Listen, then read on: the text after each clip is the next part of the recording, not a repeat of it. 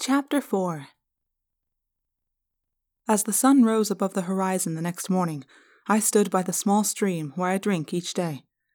Rough grasses, mixed with fallen leaves and pine needles, ran right down to the water. The sun was just barely visible through a gap in the forest trees. From the water that gave birth to us, I said, and dipped my right forehoof into the water. It was the beginning of the morning ritual. From the grass that feeds us, I said, and moved back to crush a small tuft of grass beneath the same hoof. For the freedom that unites us, I spread my arms wide. We rise to the stars. I looked with all four of my eyes at the rising sun. I sighed. This was really pretty pointless. I had never been a big believer in all the rituals. I mean, if you're going to be a warrior, you have to do it. And any aristh who gets caught rushing through the ritual is verbally reprimanded. But still, I was about a billion Earth miles from my homeworld. It was hard to see why I should still be acting like a good little warrior cadet. I was all alone among aliens. Who cared if I performed the rituals? I bowed low. Freedom is my only cause. Duty to the people, my only guide. Obedience to my prince, my only glory. I hesitated. Tobias had landed in the tree above. The destruction of my enemies, my most solemn vow. I straightened up again, then assumed the fighting stance. I, Aximili Esgarrouth Isthill, Andalite warrior cadet, offer my life. With that, I drew my tail blade forward and pressed it against my own throat. Then I relaxed my tail. This was the part of the ritual that called for contemplation. You were supposed to think about the parts of the ritual and ask yourself if you were living up to all of it. The destruction of my enemies, my most solemn vow. That was the part that stayed in my thoughts. I had not destroyed my enemy. My enemy was terrible and powerful, and if I tried to destroy him, I would be the one killed. But that did not matter. What mattered was the enemy, the creature who had murdered my brother. Not in battle, but as he lay almost helpless. It was the humans who told me the rest of Elfangor's story. As the dome went crashing into Earth's sea, my brother's fighter was damaged by the Yeerks. He landed in an abandoned construction site. There were five human youths passing by Jake, Cassie, Marco, Rachel, and Tobias. Elfangor was dying, and he knew that Earth was now defenseless. He told the five youths about the Yeerk threat. And then he did what he should not have done. He gave them a weapon to fight the Yeerks. He gave them the Andalite power to morph. Never in all of history has any non Andalite been given the power to morph. It's against our major law, the law of Seerow's kindness. Only one other creature can morph the Yeerk who invaded and took over an Andalite body. He is the only Andalite controller. There are hundreds of thousands of Hork-Bajir and Taxxons and humans enslaved that way, but only one Andalite. Only one Yeerk has an Andalite body and the power to morph. The Abomination. Visser 3. The humans told me of Elfangor's last battle, how Visser 3 had morphed into a huge, monstrous creature, how Elfangor had fought to the very end, lashing out helplessly, how Visser 3 had opened his jaws and.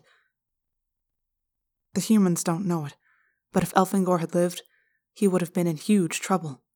He would have been demoted at the very least. He would no longer have been a prince. Elfangor, as the great hero, would have been finished. The destruction of my enemies, my most solemn vow. I had faced Visser III more than once. He was still living. I had no excuse, except that I was still just an aristh. If I were a full warrior, it would have been total dishonor for me. Elfangor would have had the courage. If it had been me killed by Visser 3, Elfangor would have gone right after him. But I guess I'm not Elfangor. Hey, X-Man. What's up? I'm fine, Tobias, I said. Actually, I was not fine. Tobias being there reminded me that I had something planned for this morning, and I was nervous. Maybe that's why the morning ritual had not left me feeling calm like it was supposed to. I was planning to do something very frightening. I was planning to go to school. Not to be too curious or anything, but what was that you were doing? I've seen you do it before. The morning ritual. It reminds a warrior to be humble and to serve the people. Sounds good, Tobias said. Yikes! Um, Axe, don't step back. In fact, don't move at all. What is wrong? I asked. Don't you hear that? I listened. That rattling, hissing sound? I've heard that before. It's a rattlesnake, right by your leg. They're poisonous, you know. Ah, no, I didn't know. I turned to face the snake. I saw it coiled in the leaves. What I did not see was when it struck. It was too fast. Too fast to see, let alone avoid. Luckily, the fangs hit my hoof. I whipped my tail forward and pressed the snake against the ground, holding it immobile. It squirmed and made the rattling sound with its tail. Better get rid of it, Tobias advised. But I had a different idea. I focused on the snake. I began to acquire it, absorbing the snake's DNA into my system. You want to be able to morph a rattlesnake? Tobias asked, sounding dubious. It's very fast, I said, and I have fewer earth morphs than the others. It may be useful someday. The snake had gone limp, the way animals always do when you acquire them. When I was done, and the snake's DNA was within me, I used my tail to flip it away into some bushes. So, Tobias asked, are you still going ahead with your get to know the humans plan? Yes. I may be on this planet for a long time. I should be using this time to learn about humans. Even though I think I may have behaved badly at the movie. Tobias laughed. He laughed for quite a while. Yeah, I heard about that. You just need to stay away from chocolate. I am not prepared for taste. The experience is very powerful. Perhaps I should not morph into a human anymore. Don't sweat it, Tobias said. But speaking of taste, you realize there's this big mystery about you. A big mystery? Yeah, no one wants to ask you because they think maybe it's rude, but everyone wants to know how you eat with no mouth. How I eat? I repeated, puzzled. Well, I have hooves, don't I? Okay, Tobias said. I'll mind my own business. We started moving through the woods. I ran at a good speed. I enjoyed leaping fallen logs and dodging through dense patches of thorny bushes. I was getting to know this forest well. As I ran and leaped, Tobias flew overhead. At times he would rise through the canopy of trees and disappear from my sight. At other times he would flit from tree to tree, silent, swift. In school, during xenobiology, we had a section on humans, I told Tobias.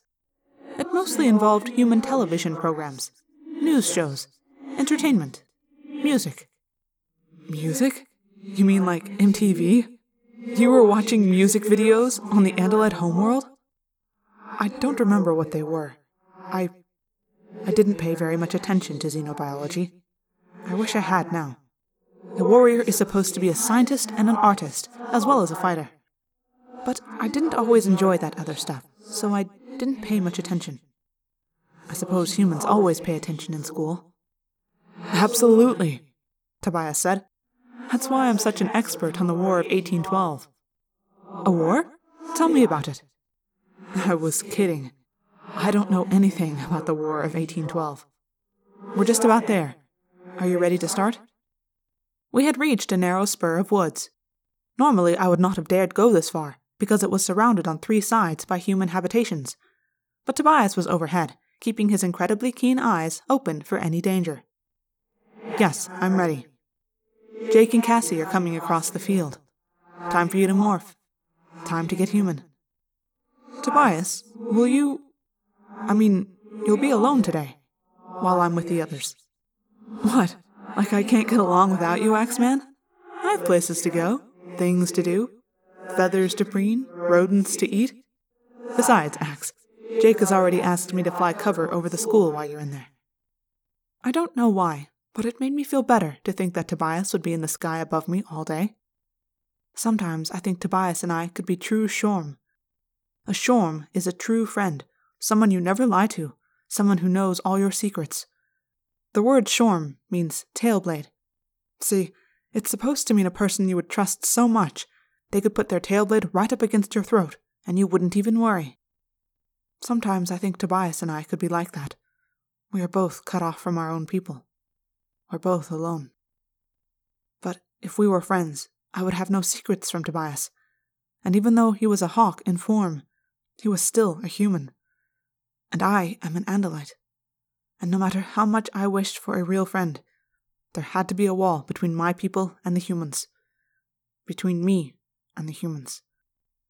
Getting too close to any alien species is a mistake. We are taught that. We may protect them, defend them, care for them, but they can never be deep friends.